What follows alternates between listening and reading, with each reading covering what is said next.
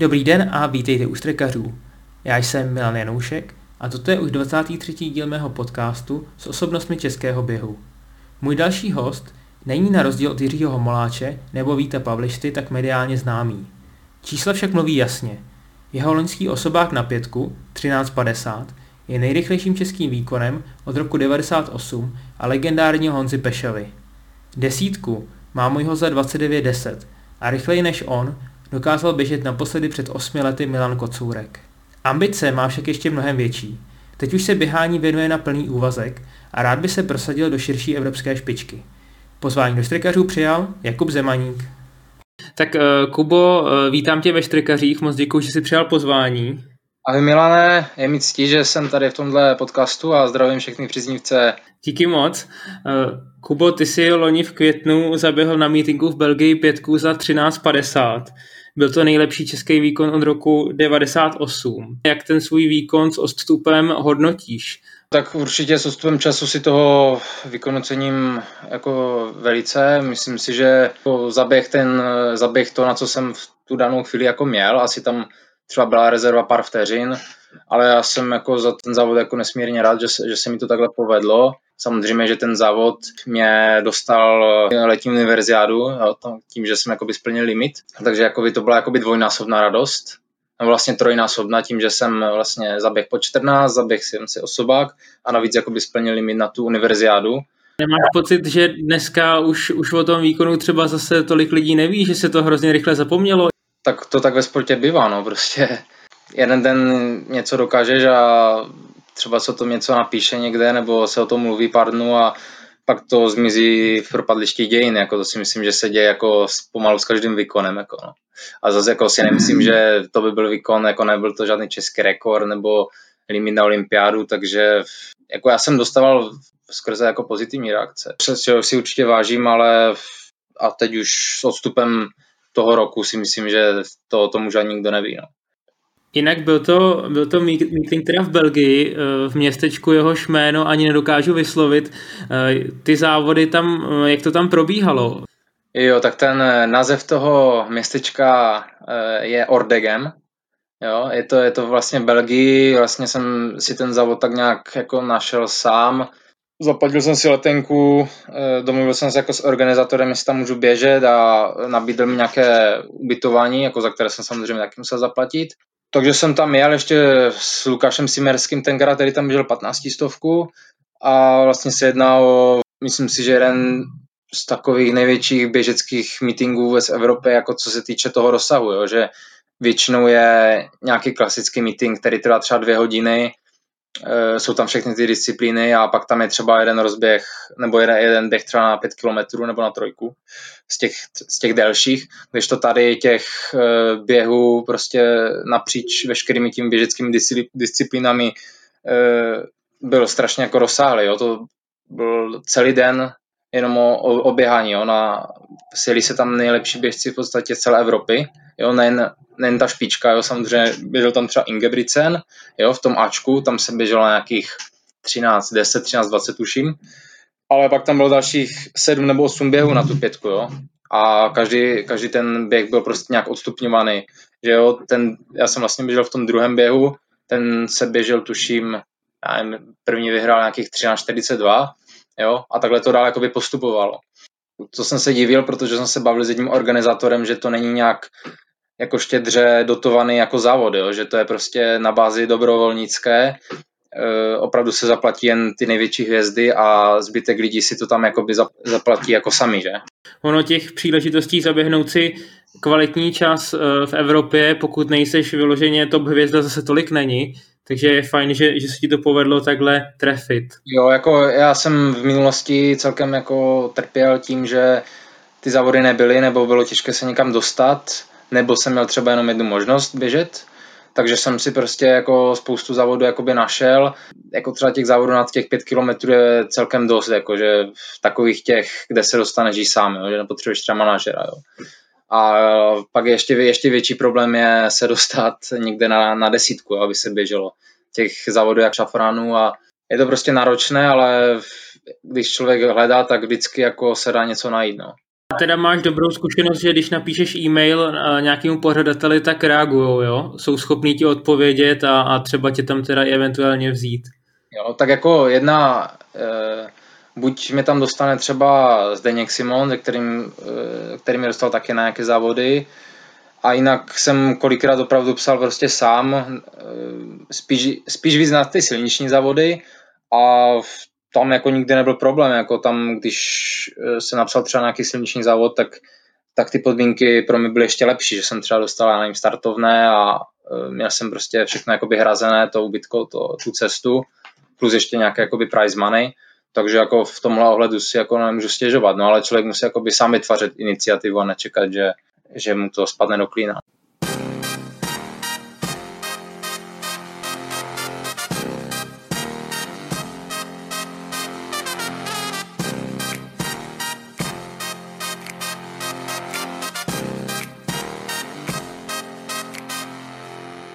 Ty se na letošní sezonu připravoval v Keni. Jak tu zkušenost hodnotíš? Eh, splnilo to ty tvoje očekávání a bylo tam třeba něco, co tě překvapilo? Protože o té Keni už víme docela dost, bylo tam spousta kluků, tak už trochu člověk ví, do čeho jde. Jaká byla to tvoje zkušenost? Jo, tak já jsem o té Keni uvažoval už celkem dlouho, ale nikdy jsem neměl jakoby odvahu tam jet. A ještě navíc já jsem studoval, takže prostě jsem neměl tolik času, abych tam odjel na tak dlouho ale tak se nějak všechno sešlo, že, že jsem se tak rozhodl a e, nejel jsem tady sám jakoby z Ostravy, jel, jel brácha a nás tam bylo celkem hodně, ještě tam byl Jirka Homola, jo, kluci z Brna, Marcela Joglova tam byla, Ondra Rosa, takže my jsme tam vytvořili takovou českou enklávu v Tekeni, takže v tomhle ohledu to jako bylo si myslím super. No a co se týče samotné Keni, tak jako nebylo asi nic konkrétně, co by mě překvapilo, ale uh, ten život tam je prostě trošku jiný, no. Těžký a my jsme tam prostě žili ve skromných podmínkách. Mnohdy netekla voda, mnohdy netekla elektřina, spali jsme tam na madracích, takže jako ten, nebyl tam jako žádný, žádný komfort, ale tak jeli jsme tam trénovat. Překvapilo mě třeba, co se týče toho tréninku, že jsem si relativně rychle zvykl na tu výšku, protože jsem nikdy neměl zkušenost tak vysokonámořskou výškou. Vlastně jsem se aklimatizoval zhruba takových 8 až 10 dnů a potom jsem už chodil jako normální trénink, co bych běhal tady, akorát samozřejmě to o něco pomalejší. Co mě trošku překvapilo, takže ten internet celkem dost kopcovitý, je tam hodně rozbitých cest, takže i ten volný nějaký běh, nějaký kluz je celkem náročný. Trošku jsem se bál určitě jídla, což samozřejmě se mi jedno vymstilo, takže jsem měl asi nějakou otravu. Nicméně jsem eh, už pak věděl, jako co si můžu dovolit a co ne, že asi není úplně eh, dobré jíst nějaké jídlo někde, někde z ulice, což jsem jako zkusil. Když by si měl říct, jestli by se tam chtěl ještě vrátit, tak dokázal bys to představit, že bys tam měl znova? Posledních pár dnů jako silně uvažuji, že, že se tam vydám v lednu. No. Takže určitě, jako já jsem, já jsem tam byl dva měsíce, nevím, jaký to, měli, nevím, jaký to mělo efekt, co se týče třeba těch závodů, protože jak jsme přijeli, tak už byl ten, byla ta korona krize, takže nebyly žádné závody a ne, nevím, jestli mi to vůbec jako nějak jako pomohlo, že, ale jako třeba co se týče tréninku, tak samozřejmě, že jsem, že jsem se třeba posunul, ale neměl jsem třeba kde prodat, jo jsi vlastně do té Keni jel i s tím, že pak formu otestuješ na pražském půlmaratonu. Nicméně přišel koronavirus a jarní sezóna byla v háji. E, nicméně e, ty si potom nevyběhl dost dlouho ani na dráze. Co, co se s tebou dělo po tom návratu? Proč si potom neběhal závody třeba v květnu nebo v červnu? Jo, tak já jsem vlastně přišel z Tekení v polovině března a zhruba do v konce dubna nebo do poloviny května jsem jako klasicky trénoval, nebo to nebyl klasický trénink, protože jako nikdo neviděl, jestli budou závody nebo nebudou. No a mě zase květnu jako začala nějak trošku povolívat pata, takže jako na jednu stranu mi to bylo dost líto, že, že si asi skoro vůbec nezazávodím, ale jako na stranu další jsem prostě asi nikam ani nespěchal. Ta motivace mi tak nějak prostě kolísala nahoru a dolů. Něco, jednou se něco zrušilo, pak se to zase povolilo jak, mi, jak jsem byl prostě těch posledních e, několik let zajetý v tom režimu prostě toho na, přesně naplánovaného, naplánovaného roku, tak to teď prostě totálně zmizelo a jako strašně mě to demotivovalo, no. Nicméně na přelomu července, srpna už se to relativně dalo dokupy, takže jsem vyběhl jakože na dráze po, asi po sedmi měsících bez závodu, což bylo takové jakoby zoufalství, že už prostě musím si nějaký závod zaběhnout. Ale jako na té dráze furt ta pata jako nebyla v pořádku, takže jsem si řekl, že to nemá smysl a budu se spíš chystat nějak třeba na tu silnici, jestli bude. Takže nebyl to úplně asi maximalistický trénink, ale nějak jsem, nějak jsem se prostě dopracoval k tomu, že jsem v září byl relativně nějak rozumně připravený na ty, na ty podzimní starty. Vlastně jsem běžel tu balenskou desítku, tam jsem eh, vyhrál v nějakém čase 30-50. To vím, že tam bylo strašné vedro a moc mi to nesedlo. Potom přišel vlastně ten debut v tom ústí, v tom půlmaratonu. Nebyl jsem moc šťastný za ten čas. Běžel si hodinu 7.26, což jo. není špatný, ale jasně, že asi si spíš Kolik si třeba plánoval běžet tu Prahu, kdyby se povedlo to soustřední v Keni, tak kolik si chtěl běžet v Praze? Jo. Tak za ideálních podmínek eh, v době, kdy jsem vlastně přijel po té Keni, tak jsem si troufal pomyšlet na čas kolem třeba 64. To si myslím, jako, že na to hmm. jsem mhm. určitě měl. Jo. Ale tím, jak eh, ten trénink byl takový furt přerušovaný a jako nebyl jsem nějak speciálně ten půlmaraton, tak eh, jsem ani nečekal, že bych nějak zaběh, to by se musel stát zázrak. Takže určitě jsem rád, že, že jsem to jakoby absolvoval i v tom čase, že jsem si to jakoby prostě tak trošku osáhal tu trať a jako zase myslím si, že do budoucna tom vidím jako takhle jako velký potenciál, no. že ten půlmaraton by mi třeba mohl sedět ještě třeba víc než, než ta dráha. Jo. Eh, týden poustí si běžel Běchovice a vyhrál si je, vyhrál si je už po třetí. Jaký je vlastně tvůj vztah k Běchovicím? Protože, jak říkám, vyhrál si po třetí a máš tam nějaký další umístění na pódiu. Běchovice jsou považovaný za legendární závod, ale mě by zajímalo se i pro tebe, jako jestli k tomu máš nějaký zvláštní vztah, nebo jestli to bereš prostě jako, jako závod na konci sezóny, který si proběhneš. Jo, tak určitě jako letos to vítězství bylo asi takové pro mě nejpřekvapivější Eh, s ohledem na to, jak se ten závod vyvíjel, eh, moc jsem ani už nedoufal, že, že bych ještě mohl zabojovat vůbec o vítězství, ale jako jsem rád, že se to podařilo. A co se týče toho mého vztahu k těm Běchovicím, tak eh, samozřejmě Běchovice mám rád a vždycky, když mám ještě po té třeba drávé sezóně jako sílu to běžet a vím, že můžu běžet dobře, tak, tak se to vždycky snažím jako absolvovat. No. Mám tam jakoby tři vítězství, myslím dvě, dvě stříbra plus nějaké vítězství v juniorech a samozřejmě, že to je umocněné i tím, že ty Běchovice jsou jeden z nejstarších závodů snad na světě, takže je to navíc v České republice, je to prostě takový závod, na který se sejde ta celá česká jako špička a osobně mi ten profil celkem sedí, je to, je to takové prostě kopcovité, takže jo, určitě za mě Běchovice jsou jeden z těch top závodů. No. Ty si tam letos dokonce běžel svůj nejlepší čas, 30.18, nikdy si tam rychleji neběžel, tak možná je výzva zkusit Běchovice po 30 jednou. Je to třeba něco, co, co, co by tě zajímalo, Běchovice po 30 minut? Jo, tak já si myslím, že zrovna 30 minut je taková jako meta, že když tam zaběhneš Běchovice po 30, tak už to jakoby něco znamená. Jo? Tam samozřejmě třeba v Běchovicích záleží, jak fouká vítr. Jakmile chytneš nějaký protivítr, tak eh, je ten výkon ti to strašně jako, eh, jako zhorší. No. Takže třeba letos ten protivítr nebyl nějak jako silný, byl jakoby pod mrakem, nebylo žádné teplo, takže letošní jakoby ročník byl celkem jakoby šitý na, na nějaké třeba rychlejší časy. No.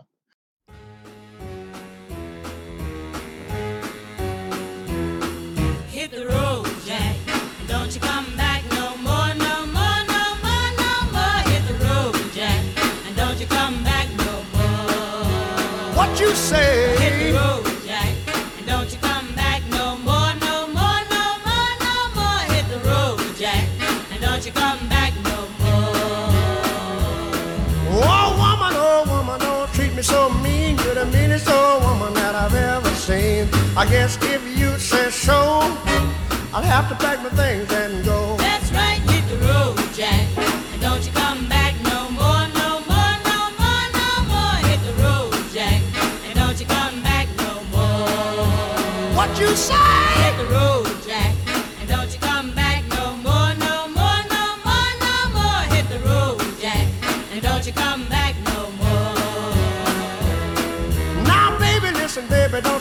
this away, cause I'll be back on my feet someday. Don't care if you do, cause it's understood. You ain't got no money, you just ain't no good. Well, I guess if you say so, I'll have to pack my things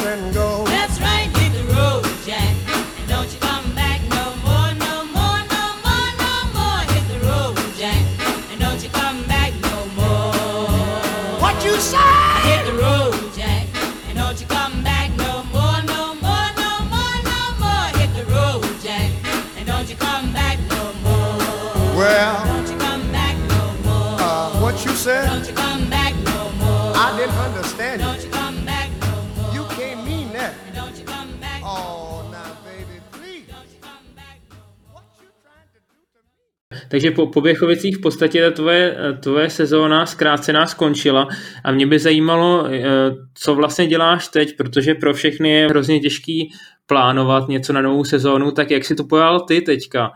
Jo, tak já jsem vlastně po Běchovici jsem si dal nějakou dobu volno. Sice jako přemýšlel jsem, jako jakým způsobem budu trénovat a na co budu trénovat, ale asi jsem nic nevymyslel, protože, jak říkáš, prostě člověk neví, eh, co bude a co nebude. Takže teď trénuji v podstatě kontinuálně dva měsíce. Ten trénink je prostě založen na tom, že se snažím běhat jako na mě vysokou kilometraž, což je třeba kolem 150, 160, někdy víc jakoby kilometrů za týden. Je ten trénink stavěný na nějakých dlouhých tempových bězích, intervalech, zhruba kolem toho, toho anaerobního práhu, plus nějaké kopce a dlouhý běh. No a co se týče jako výhledu do toho budoucna, tak eh, jak říkám, no, poslední dobou koketu s myšlenkou, že bych odle, odletěl do té Keni a tam pokračoval v té přípravě a budu doufat, že třeba na jaře budou nějaké silniční závody, je mi v podstatě asi, asi jedno, jestli to budou nějaké desítky nebo bude třeba pražský půlmaraton. Ale určitě já bych chtěl absolvovat nějaké ty silniční starty a, a potom se připravit prostě na dráhu. No.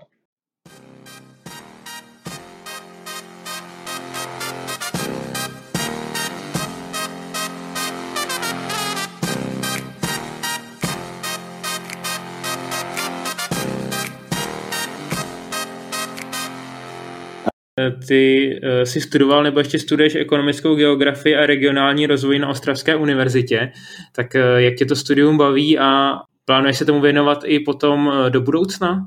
Jo, tak já jsem vlastně po té po sportovní gymnáziu zůstal v Ostravě. Čtyři roky jsem studoval bakalářské studium ekonomické geografie. Potom jsem eh, nastoupil na navazující magisterské. To jsem studoval rok. A potom jsem skončil, protože jsem si uvědomil, že, že už mě to prostě eh, nenaplňuje a byl jsem po těch čtyřech letech toho, té kombinace toho studia a toho tréninku a celkem častému dojíždění třeba do Ostravy jako zničený. Úplně jakoby psychicky, možná i fyzicky, takže jsem si řekl, že, že už asi prostě skončím. Pořád jsem jakoby ty čtyři roky na té vysoké jsem pořád nějak eh, jako se trýznil myšlenkami, že tomu běhání nedávám prostě 100%, jakoby čas furt utíká. A tak jsem si to nějak jakoby v hlavě srovnal, že, že skončím to magisterské a jako teoreticky si ty dva roky můžu kdykoliv dodělat a prostě zkusím to jakoby běhat jakoby na, naplno.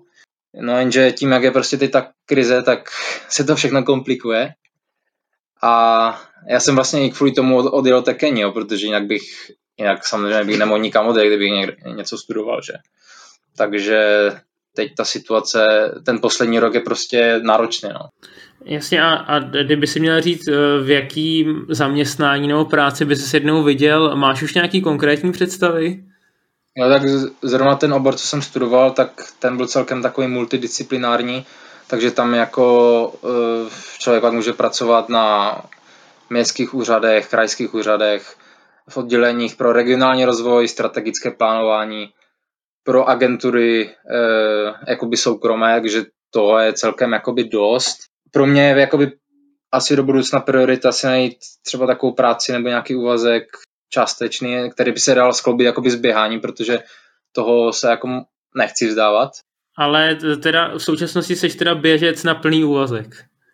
Tak dalo by se to tak říct, no. Jako mě, mám třeba nějaké peníze z Vítkovic, plus jako když za normální situace si třeba vydělal nějaké peníze na silnici, což jsou někdy jakoby slušně honorované ty, ty běhy, no, ale jako to jde dělat teď, když je člověk prostě mladý a nemá třeba žádné závazky, že.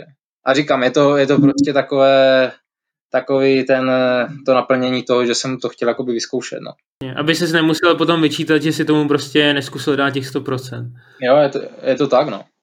Ale bohužel, bohužel ta situace to teď jakoby strašně jako komplikuje, no.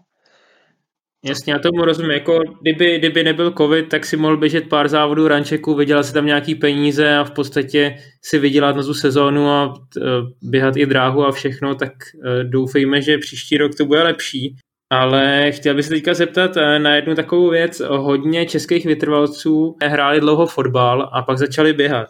Ty jsi v tomhle výjimka, protože ty jsi sice, taky začínal s fotbalem, ale docela brzo si už dělali atletiku, už od žáků tak myslíš, že je to výhoda, že vlastně si dělal atletiku už od uh, docela nízkého věku a máš takový ty základy, běžeckou abecedu, uh, máš určitě i průpravu technickou, nebo že to může být třeba i nevýhoda v tom, že už tu atletiku děláš skutečně hodně let a to tělo může být opotřebovaný, nebo může třeba být i menší motivace. Jo, tak já jsem vlastně začal chodit do atletiky v 11 letech, a, ale musím říct, že prostě do těch 15 let to uh, bylo všechno o všestranosti, takže já jsem chodil do, té, do toho atletického kroužku jako třikrát týdně, jo, nebo to, to byl atletický oddíl, že Slezan Fridek Místek.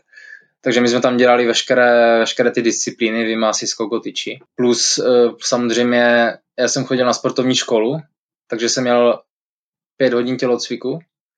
Plus jsem třeba ještě o víkendech chodil někde po horách, nebo jsem si stavil někde s kamošem bunkry, takže jako já jsem měl celkem Eh, velký jakoby fyzický fond v tom mládí.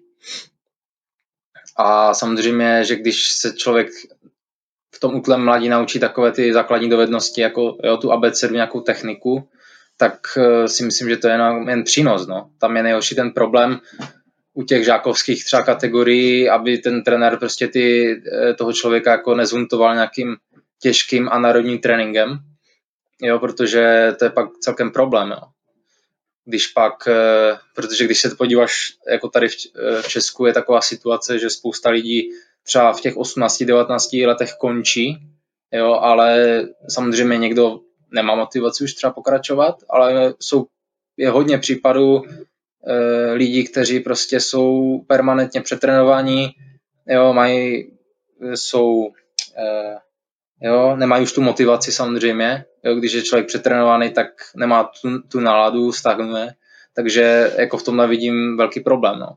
Samozřejmě, že už jsem třeba v žákovských kategoriích měl jako úspěchy, ale jo, já nemám rád slovo talent, ale prostě asi mi to nějak prostě tím, jak jsem se celkem hýbal, tak, tak mi to jakoby v tom šlo. No. Tak teď by mě zajímalo, kdybys měl říct nějaký své největší atletické zážitky. Já můžu napovědět, ty jsi běžel výbornou desítku v Londýně na tom jejich meetingu Night of PBs. Eh, tam si běžel čas 29.10, eh, eh, což tady taky už hrozně moc dlouho nikdo neběžel od dob Milana Kocourka. Byl jsi na univerziádě, byl jsi v Eugene v Americe na mistrovství světa juniorů, tak na který ty akce nebo závody takhle nejradši vzpomínáš? Jo, tak určitě na prvním místě je Eugene, mistrovství světa junioru 2014, kde jsem běžel 10 kilometrů, tak to je pro mě jako asi, nevím, jestli to vůbec někdy v životě ještě překonám, jako by ten zážitek. Pak samozřejmě eh, ta desítka v tom Londýně, tu řadím taky jako strašně vysoko, nejen tím, že jsem jakoby si tam zavěk osobák, ale taky jsem dva dny předtím měl státnice, takže to bylo takové vypjaté takže jsem doteď pořád nechápu, jak jsem to jakoby zvládnul. Pak samozřejmě řadím vysoko mistrovství Evropy v Krosu 2015 v Hieres, to jsem tam byl 15. To bylo pro mě jakoby celkem velké překvapení, ale ten závod mi jako opravdu sedl. Porazil jsem tam celkem zvučné jména, takže to jsou jakoby moje top tři závody. Pak samozřejmě loni se mi povedla ta univerziáda, si myslím. Jakoby sedmé místo eh, jako není špatné hodně, hodně emotivní si myslím, že byl závod, závod v Ostravě, kdy jsem splnil limit na trojku 8.03 2017, jo, takže tím, že se to běželo jakoby v Ostravě, tak eh, jsem cítil celkem tlak. Eh, toho domácího prostředí, že jako ten limit musím zaběhnout a pamatuju si, že víc nervózní jsem asi v životě nikdy nebyl a tím, jak jsem to jakoby splnil, tak to byla jakoby pro mě jakoby velká euforie. No.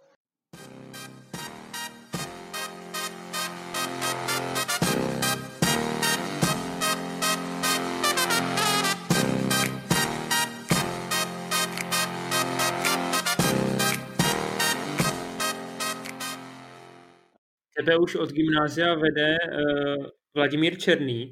Jak by se popsal jako trenéra a jak velký podíl třeba máš dneska už na tréninku? S trenérem jsem vlastně spolupracuju od roku 2010, takže to už je 10 let.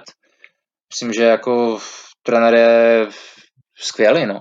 Já si myslím, že na to, že to je středoškolský v podstatě trenér, tak těch, těch lidí jako vytrénoval hodně. A já jsem jako má, málo kdo kouče vydržel v tom, jako v dospělosti, jo, že spousta lidí jako skončilo nebo odešlo do Prahy, takže jako já jsem neměl nikdy myšlenky třeba dojít do Prahy, tak jsem vstal v Ostravě a ani mě nikdy nenapadlo, že bych nějak jakoby měnil trenéra. Jo, samozřejmě postupem času eh, mě to běhání celkem dost zajímá, hodně se, hodně se jakoby v tom vzdělávám, takže čím jsem starší, tak tím víc mám podíl na tom tréninku, jo, že už prostě vím, co, co a jak a my se prostě třeba s trenérem domluvíme na ty hlavní tréninky, ale spoustu věcí prostě nechává na mě. No. Jasně, dotkl se z toho, že spousta lidí, kteří byli v Black Teamu, tak třeba už dneska ani neběhají nebo jsou někde jinde. Eh, máš ty vlastně ještě dneska nějakého eh, sparring partnera nebo to běháš všechno sám? Jo, tak třeba ty poslední dva měsíce jsem teď eh, všechno odběhal s Lukášem Fístkem. V podstatě všechny ty těžké tréninky ale jinak, eh, jinak jsem, jinak všechno běhám sám, no. I tím, že jakoby nejsem úplně z Ostravy, jako jsem z Ostravice, takže eh, tady jako nikdo není, s kým bych nějak moc běhal, takže tak no, jsem takový v tomhle osamělý velk. Už jsi mluvil o tom, že se snažíš o tom tréninku hodně přemýšlet a já jsem si všiml, že třeba i na Facebook dáváš nějaký odkaz z Let's Run a podobně. Teď mě zajímalo, eh, který jsou nějaký tvý oblíbený zdroje a jestli je nějaký zahraniční třeba běžec nebo trenér, kterým se snažíš nějak inspirovat. Jo, tak samozřejmě jako třeba ten Let's Run jako sleduju dost, tam e, někdy ty diskuze jsou takové dost jako takové nějaké e, drby, jo, to nemá smysl číst, ale některé ty diskuze jsou nesmírně zajímavé, když tam třeba píše, já nevím, Renato Kanova nebo e, Tom Schwartz, jo, takže samozřejmě, že na tomhle zranu člověk může čerpat nějakou inspiraci, ale druhá věc je, že já si spíš třeba čtu dost jako nějaké odborné články, kupuju si třeba nějaké zahraniční knížky, co vychází třeba někde v Americe nebo, nebo v Austrálii, protože v podstatě tady v Česku žádná odborná literatura moc jako nevychází. Jo. Tady máš prostě jednu knížku, která vyšla v 80. letech, e, písař Líška, jako to si myslím, že je dobrá knížka určitě, ale od v současnosti máš tady takovou tu e, takové ty pohádky jako Bord Turán a e, něco takového, jo, nebo o ně, nějaké, já nevím, Miloš Korpil o, o nějakém ultraběhu. A já proti tomu samozřejmě nic nemám, ale jestli se chceš nějakým způsobem vzdělávat do tréninku, tak si musíš číst zahraniční zdroje. Postačí úplně v pohodě v angličtině. Určitě čerpám jako z těch zemí, kde, kde ta běžecká kultura je na vysoké úrovni, což je třeba Amerika, což je třeba Austrálie nebo Nový Zéland. Když začnu třeba, co se týče té Austrálie a Nového Zélandu, tak určitě čerpám od trenérů, jako třeba Lidiard, Steve Monetgetty, Chris Wardlow, Litrop, eh, teď eh, v současnosti Nick co vede Melbourne Track Club. Jo, v Americe mám třeba dost oblíbeného uh, trenéra Brad Hudson nebo Dayton Ritzenheim. Jo, to bych mohl pokračovat. Jako, já jsem přečetl už tolik různých uh, tréninkových konceptů a tréninkových plánů od uh, trenérů a těch běžců, že, že se mi z toho až někdy zavařila hlava. No. Jasně, no tak to já ty jména, co si jmenoval, tak pro mě nejsou neznámý. Samozřejmě taky znám, jsem četl ty jejich knížky a mě by zajímalo, jak právě potom s těma informacemi nakládáš, protože si dokážu představit, že když bys přišel za trenérem Černým a řekl mu, že chceš tenhle trénink, co, co má v knížce Brad Hudson, nebo co zrovna Nick Bido uh, dal někomu uh, tamhle v Austrálii, tak asi by tě poslal někam, že jo? No tak jako to nejde takhle jako vytrhnout nějakou informaci z kontextu a e, prostě vidět na stravě, že e, tenhle člověk běhá 8x kila, jak to pauzou, tak tohle to budu běhat taky. Jako to, to, tak, to tak jako nefunguje. No. Nebo Ony, ty, to běhání sice vypadá jednoduše, ale každý ten tréninkový systém je e, jako odlišný. Samozřejmě, že běháš, jo, běháš hodně, ale jo, nebo někteří třeba mají založený ten tréninkový systém na nízké kilometraži, někteří na vysoké, někteří běhají víc jako e, na, ten, na ty tempa okolo toho thresholdu, někdo, za, někdo zase běhá vysoko jako intenzivní tréninky, jo, takže samozřejmě člověk by měl asi znát všechno, všechny ty, všechny ty systémy, ale pak, je, pak by měla nastat ta individualizace a to, co sedí tomu danému člověku. Jo. Prostě... Mě na tom vlastně fascinuje, že vede k tomu úspěchu hrozně moc cest, že, jo? že se nedá říct, že budeš trénovat jenom takhle a takhle je to správně, protože vidíš na tom světě, že je takových přístupů a všechny můžou dosáhnout vlastně velmi kvalitních výsledků. No. Jasně, no, jako musíš se dívat tam, kde, ten běhání, kde je to běhání, jak jsem říkal, má tu běžskou kulturu. Jo. Zase musím říct, že v některých jsou určité věci, které, které ti trenéři ctí po celém světě. Jo, třeba ta americká nebo ta novozelandská škola, jo, ta australská, tak mají, oni jako, když se podívá na ten trénink, tak to není žádná prostě, uh, jo, nějaká věda, jo, si říkáš, ty, jak, to bych mohl běhnout třeba taky, jo ale mnohdy třeba to eh, tkví jakoby v těch detailech, že? Jo, že třeba oni třeba odběhají nějaký trénink, co si řekne, že bys třeba odběhal ty, no ale už tam někde není napsané, že to běží třeba v nadmorské výšce 2000, že? Takže... Nebo že předtím šel dlouhý běh 30 km, že, že to jde vlastně na unavených nohou, ten těžký trénink. Jasně, jasně, no. Jako říkám, o těch přístupů je hodně a je se třeba dívat tam, kde to běhání je prostě úspěšné a hledat tu cestu, jak být úspěšný tady, no. Kdybychom zkusili být konkrétní, tak je nějaký prvek nebo metoda trénink, kterou si třeba eh, vyzkoušel nebo s kterou teďka experimentuješ? Dá se něco konkrétního vypíchnout? Nebo je to skutečně jenom, že si spíš o tom čteš a přemýšlíš? Nebo je něco, co si i přímo do tréninku použil? Mm, jako třeba ten koncept uh, těžkých tréninků, jo? prostě mnohdy jsem měl pocit, že, uh, že tady všichni chtějí trénovat tím stylem, že prostě no pain, no gain, jo? že prostě každý ten trénink musí být prostě e, do kolen a dokud neblíješ, tak to není trénink, ale já jsem zjistil, že třeba ti američani mají dva těžké tréninky za týden, plus nějaký dlouhý běh, e, dlouhý běh o víkendu. A tohle třeba s tím, jako ono i z fyziologického hlediska, když odběhneš nějaký opravdu těžký trénink, tak ti trvá třeba těch 48 hodin, než se z toho jakoby zotavíš, jo to máš tu fázi nějaké té super kompenzace. No. Ale musíš to samozřejmě aplikovat na sobě, jestli ti to vůbec sedí takhle. Jo. Ale mě třeba osobně někdy jsem měl pocit, že té intenzity je příliš hodně, což vedlo k tomu, že jsem kolikrát byl, jako teď zpětně to vidím, že jsem byl kolikrát přetrénovaný, takže to už prostě nedělám a jako s tím to, že mám dva, maximálně tři těžké tréninky za týden. A to si myslím, že je z dlouhodobého hlediska jako dost uh, jakoby prospěšné. Jo. Musí se na to dívat i z toho dlouhodobého hlediska. Je ten long term approach, o tom se píše jako celkem dost, jo. že ti, ti běžci prostě mají tu vizi třeba do 30, jo. tady máš vizi prostě, že v 18 skončí, že? jenže ty v 18 málo kdo se, málo kdo se projeví do, jako do, do 18, jo. to jsou super talenti. Že? Hmm, hmm. Jestli samozřejmě mají nějaký ten dlouhodobý přístup a podle toho mají třeba postavený ten trénink a to, tohle se snažím razit i já, že ten trénink chci dělat tak, abych jakoby dlouho vydržel, že? Což jakoby určitě ne, nepůjde tak, že, e, že bych se prostě každý druhý den prostě vyndal, tak to pak vede prostě v přetrénování a ke zranění a podobným věcem, no. Eh, jinak v zahraničí se taky opakovaně teďka zdůrazňuje, že by volný běhy nebo ty klusy se měly chodit opravdu hodně volně. Co ty a klusání? Po kolika třeba klušeš takhle? No, tak to je taky strašně zajímavé téma. To si řekneš, to je, to je strašně jednoduché. No, tak e, asi není, když o tom píšou prostě desítky stran. O tom se píšou odborné prostě publikace. Jo. A samozřejmě, že to je, jsou prostě typy běžců, kteří, kteří, kterým nevadí, když prostě ty volné běhy eh, jsou jakoby rychlé, jo. že prostě jsou schopní ti nejlepší světoví běžci běhat třeba 3.30, 3.40. Ale pak jsou běžci, kteří prostě potřebují běhat po pěti minutách. Každý ten běžec je, je jiný. Jo. Třeba zrovna na tom Ledzeranu je zajímavá diskuze. To tam o tom psal nějaký Portugalec jménem Antonio Cabral.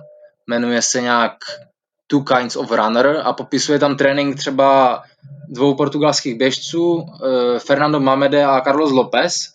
To byli třeba dva běžci ze stejného města ve stejné době, měli stejného trenéra a každý ten běžec trénoval úplně odlišně.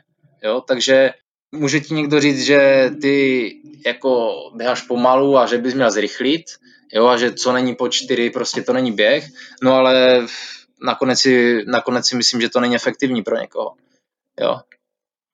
Každý tu fyziologii má prostě, prostě jinou a mě, mě třeba osobně vyhovují klusy, když, když můžu běhat jako spíš pomalej, no, protože kolikrát jsem e, zbytečně ty volné běhy běhal rychle a pak jsem cítil, že, že ta regenerace prostě ne, neprobíhá optimálně.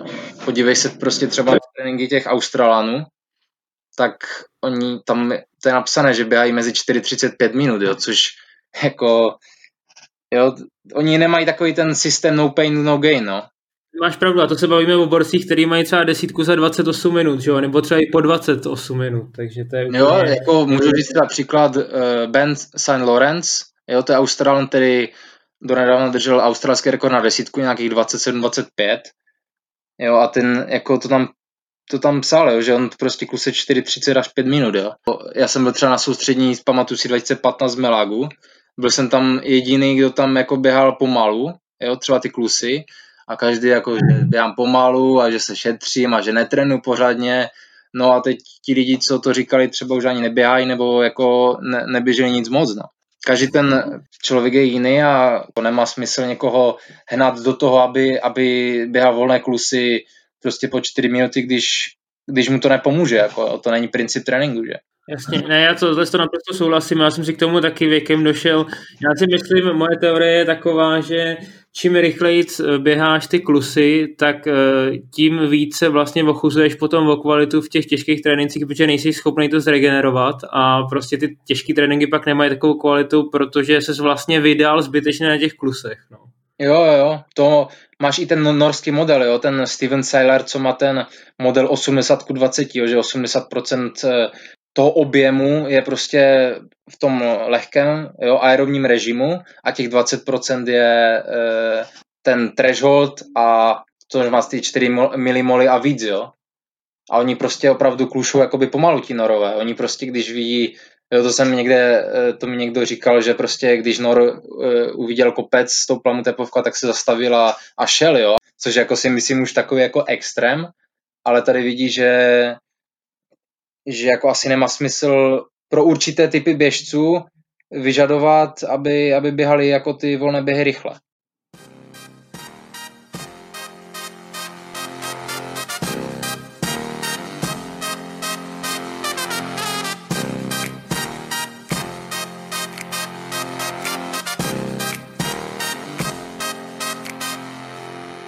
No a Kubo, když jsme u takovéhle vědecké debaty, tak já si se tam ještě na jednu věc, Eh, a to jsou laktáty. Eh, já mám takový dojem, že u nás eh, v Česku a zřejmě je to už prostě posledních, já nevím, třeba 20 let, se ty laktáty berou jako nějaký strašně objektivní měřítko, ale můj dojem je takový, že se to trochu přeceňuje, že v podstatě to, že změříš nějaký laktát v nějaký jeden konkrétní den po nějakém tréninku, tak ještě v podstatě nic moc nevypovídá, protože jsou zase typy běžců, kteří jsou schopní na vysokém laktátu pracovat dlouho a vlastně ani vysoký laktát je nezabije a pak jsou lidi, kteří i v nižším laktátu prostě nejsou schopní pracovat. Tak jak, jak, jak ty vidíš vlastně využití těch laktátů a měření při tréninku?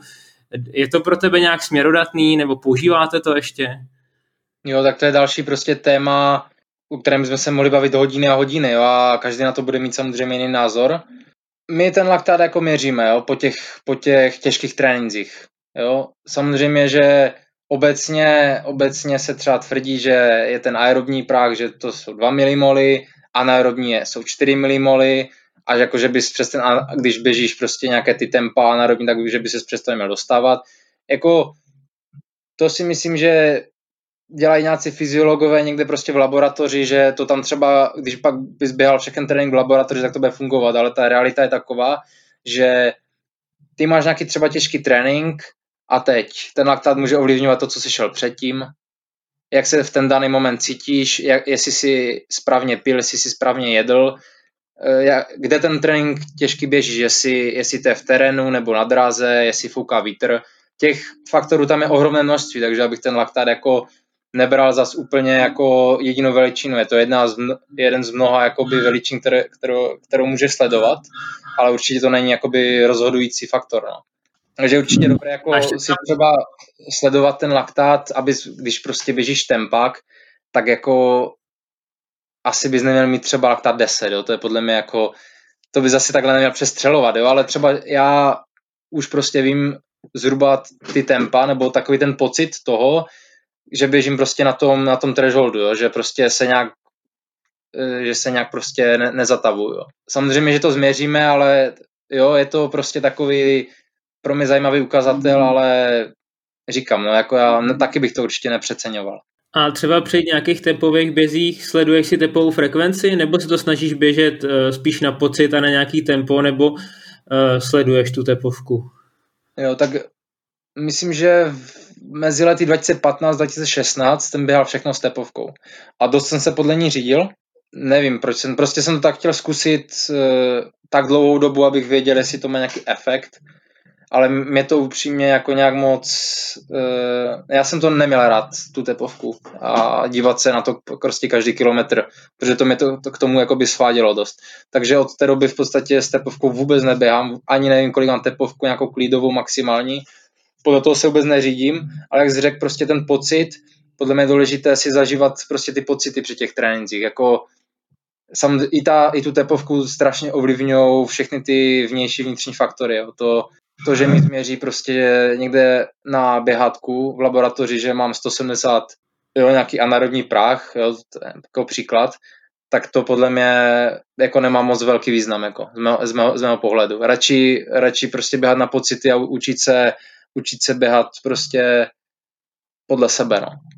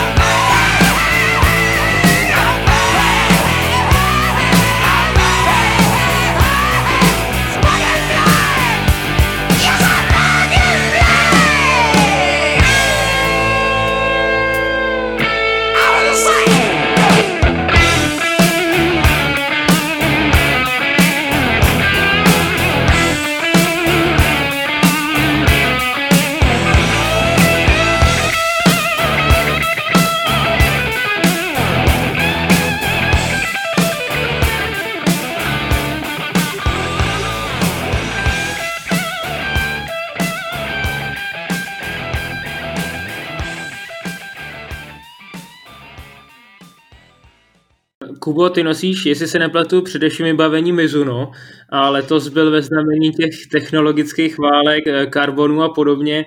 Napadlo tě někdy, že kdybys měl v téhle sezóně Nike, tak si mohl běžet třeba ještě o třeba pár i desítek sekund rychlejc? Tak určitě mi to samozřejmě napadlo.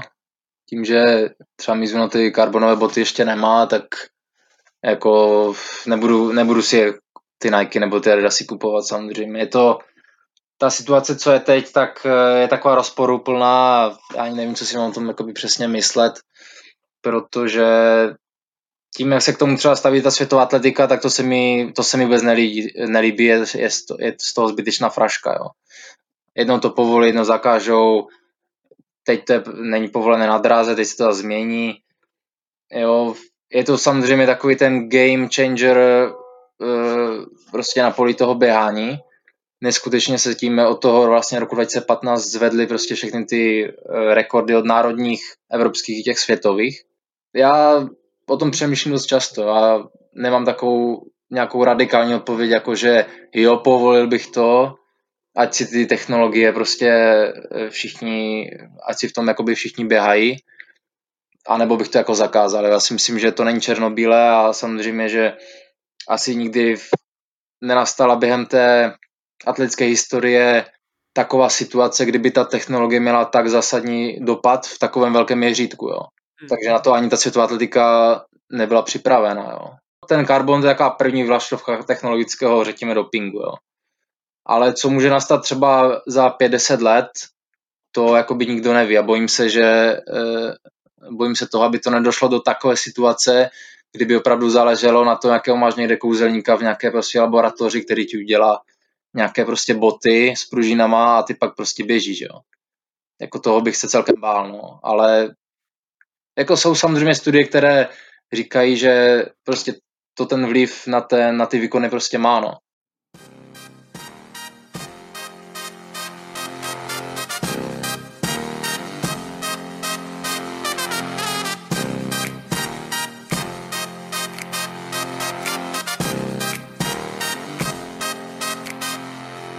Ty máš trochu pověst takového muže, který trpí na zranění. Nevím, jestli to byly hlavně ty achilovky nebo i další věci, ale podařilo se ti nějak najít příčinu těch zranění? Samozřejmě z toho dlouhodobého hlediska mám nejvíc problém prostě s úponem třeba achilovky, jo. To asi jakoby nejvíc, jo, takže ty achilovky jsou pro mě taková achilová pata. Pamatuješ si, Kubo, nějakou sezónu, kdy jsi odběhal bez zranění? Protože mě to skoro přijde, že si každý rok něco řešil, aspoň drobného.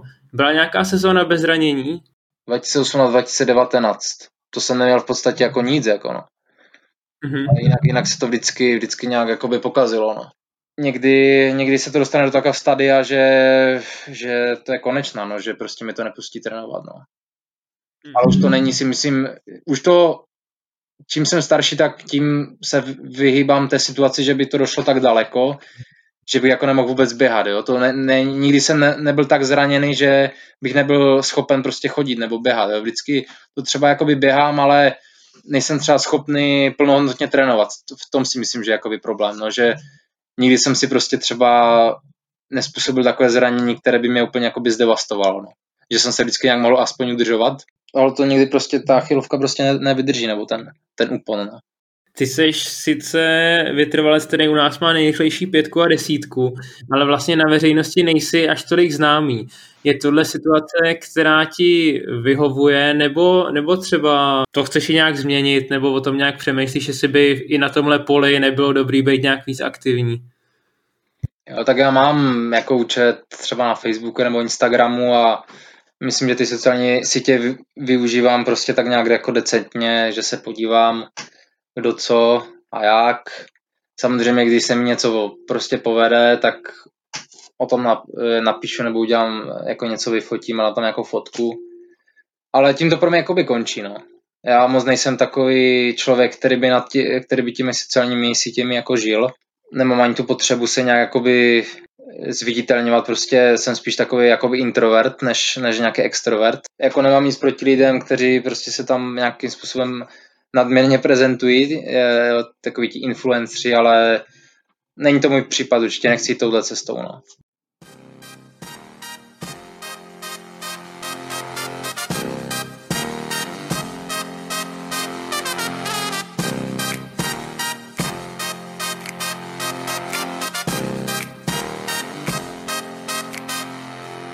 Půjdeme k tobě domů, do Ostravice, do Beskyt. Já jsem slyšel, že teda kromě toho, že tam samozřejmě běháš spoustu kilometrů s převýšením, takže taky chodíš pravidelně na túry, že o víkendu chodíš na Smrk a na Lisou. Uh, jsou ty túry pro tebe nějaký zase doplněk třeba místo klusů? Jo, tak určitě se to, snažím se využívat to prostředí, ve kterém žiju, no, takže když tady mám jakoby zahumny smrk nebo lisou, tak, tak když mám nějaký třeba odpolední kluz, nějakou, já nevím, osmičku, desítku, tak prostě někdy, někdy jdu místo toho na hory, no, takže no, tam strávím taky celkem dost času jakoby v nějakém zatížení, protože člověk hodinu, hodinu prostě do kopce a je to jakoby i takový psychický trošku relax, no. Já jsem jakoby rád na horách, no. Samozřejmě myslím, že v, eh, když jsem byl mladší, tak jsem chodil na hory asi víc, teď, teď to celkem jakoby zanedbávám na okor toho běžického tréninku, protože se chci prostě věnovat hlavně tomu běhání, ale stejně prostě jednou za čas prostě na ty hory jdu a je to jako z mého pohledu plnohodnotný jakoby trénink, nebo může to být plnohodnotný trénink, no. A zařazuješ třeba i běžky? No, když jsem byl, když jsem byl mladší, tak jsem na běžky jezdil, ale teď, třeba teď jako toho sněhu poslední roky vůbec jako moc nebylo, takže, takže jsem už dlouho na běžkách nebyl. No. To spíš, když už tak k těm doplňkovým sportům, tak uh, si zajedu třeba někam na kole. Ty máš staršího bráchu Honzu a mladší uh, ségru Aničku a máte svůj tým, nejste tam teda sami, ale ten tým se jmenuje Podlisáci, tak kdo to jsou Podlisáci? Čemu se věnujete? Tak uh, vlastně to založil brácha, když uh, zhruba nevím, 2010 jako založil stránky, nazval, nazval to jakoby Podlisáci, že tím, že jsme takhle běhali a bracha chodil hodně po horách, ještě s kamošem lezli různé jako cesty třeba v Tatrách, takže jsme tímto způsobem se takhle jakoby prezentovali. A v rámci těch podlisaků třeba organizujeme i Ostravický cross, jako teď uh, už jakoby každoročně, vlastně to sice nebylo, ale jinak už za sebou pár ročníků máme. Samozřejmě myslím, že několik závodů takových těch extrémních jsme měli jakoby tým, třeba ten Adrenalin Cup nebo Bobber Cup, takže byli prostě podlisáci a uh, vytvořil se nějaký tým a, a zavodilo se, no, ale jako tím to asi hasne, no. Jasně, tvýho bráchu Honzu docela lidi znají, hlavně z těch horských běhů. Aničku třeba tolik ne, ta běhá hlavně dráhu. Vidíš v Aničce velký talent? Tak ona běhá osmistovku, patnáctku, jako každým rokem se nějak jako zlepšuje, baví, hlavně, hlavně to baví, což jako říkám prostě musí to hlavně bavit to běhání teď jako nějak já ně, jako netlačím, aby nějak prostě to hrotila, prostě ať to dělá tak, jak chce. Myslím, že netrénuje nějak úplně extrémně hodně a když to bude bavit, tak si myslím, jako že ten prostor třeba v tom tréninku a ve všech těch oblastech je celkem dost velký, takže se může jako zlepšovat úplně v pohodě, jako dost, no. Vy jste teda doma tři, tři běžci, ale rodiče prej nejsou sportovci, je to pravda? Tak jo, jako třeba mamka chodí jako dost nahory, jo, ale nikdo takhle nebyl v rodině nějaký vyloženě velký sportovec. Prostě to začal e, jako brácha, že šel do atletického dílu v tom frýtku místku a já, jelikož jsem jednu dobu prostě seděl doma a neměl jsem co dělat, tak jsem tam jednou šel taky a e, to jsem pak čekal i jako sestru, protože asi neměla výběr. No tak se to nabalilo, no ale víc bych asi zatím jako nehledal, nebo prostě kdyby asi bracha tenkrát třeba šel na, do dílu třeba cyklistiky, tak teď jsme cyklisté, jo, to... Jasně, takže náhoda. Je to, je to, byla to určitě náhoda, já jsem o běhání nevěděl vůbec nic, jak já jsem možná v té době věděl, že, že nějaká atletika, že máme Honzu Železného jako olympijského vítěze a to bylo všechno. Jako.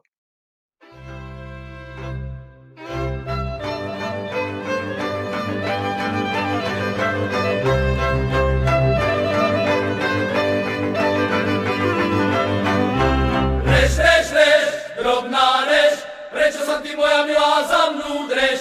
Reš, reš, reš, drobňučka, prečo si ty moja milá malúčka?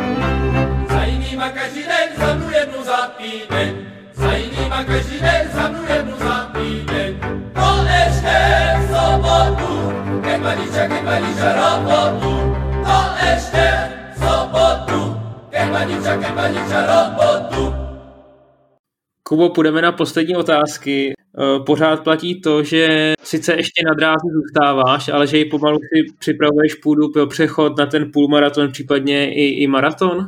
Já bych chtěl kombinovat tu dráhu, silnici, krosy třeba do 30 a si myslím, že se to dá úplně v pohodě skloubit. Jako v dnešní době stejně je takový ten trend, že všichni běhají skoro všechno. Jestli je, že jedno, jestli běháš pětku, desítku na půlmaraton nebo cross, všichni jsou ve všem dobří, takže já si myslím, že se to dá krásně skloubit. A že třeba na jaře si zaběhnout nějaký půlmaraton nebo jo, obecně tu silnici a v létě se věnovat dráze a na podzim třeba za silnici a krosu, což si myslím, že jde krásně skloubit tak, aby se jako výkonnostně furt posouval. Ale s tím maratonem to bych asi ještě počkal. Já nevím, jestli vůbec k tomu jako dojdu, jako to je pro mě dost už jako dlouhé. No. Ten půlmaraton si myslím, že jako je v současné době takový hraniční, to si dokážu představit, ale maraton teda, jako určitě bych asi uběh, ale asi bych se netroufal v nejbližších a nevím několika letech na něho. No. Ty jsi se opakovaně vyjádřil, že být v Česku nejlepší je jako fajn, ale že máš i nějaký větší mety a že by si se chtěl dostat do širší evropské špičky, což by znamenalo běhat pětku kolem 13.30 a desítku kolem 28.30. Eh, To platí pořád? No tak určitě, jako to, to je prostě přání takové zbožné, nevím, jestli to někdy vůbec vyplní, ale jako to mi asi žene nejvíc jako dopředu, no. Prostě se furt posouvat ty osobáky. Určitě bych tomu nikdy nedával tolik, kdybych chtěl být, eh, kdybych chtěl zůstat tady v Česku a běhat jako tady ty závody, jako furt se chci nějak prostě posouvat a jediná cesta prostě vede přes to běhat prostě v té kvalitní konkurenci, no. A to, to pak znamená, že už pak musíš na takové úrovni být, no, na těch třeba 13, 30, 28, 30, no. A půlmaraton za 62, 63. Jako jo, to jsou všechno prostě cíle a asi to je jakoby největší motivace, asi víc než nějaké, víc než nějaké třeba umístění na nějakých závodech, no. Že radši být, radši být poslední a s osobákem, než, než první a třeba v nějakém podprůměrném čase, no. Super, Kubo. Tak eh, já ti moc děkuju, eh, přeju ti, ať se ti tvý mety vyplní, ať hlavně ta příští sezóna je aspoň trochu normální a můžeme závodit. Děkuju za tvůj čas, že jsi byl hostem a ať se daří. Taky děkuju za, za pozvání a na viděnou.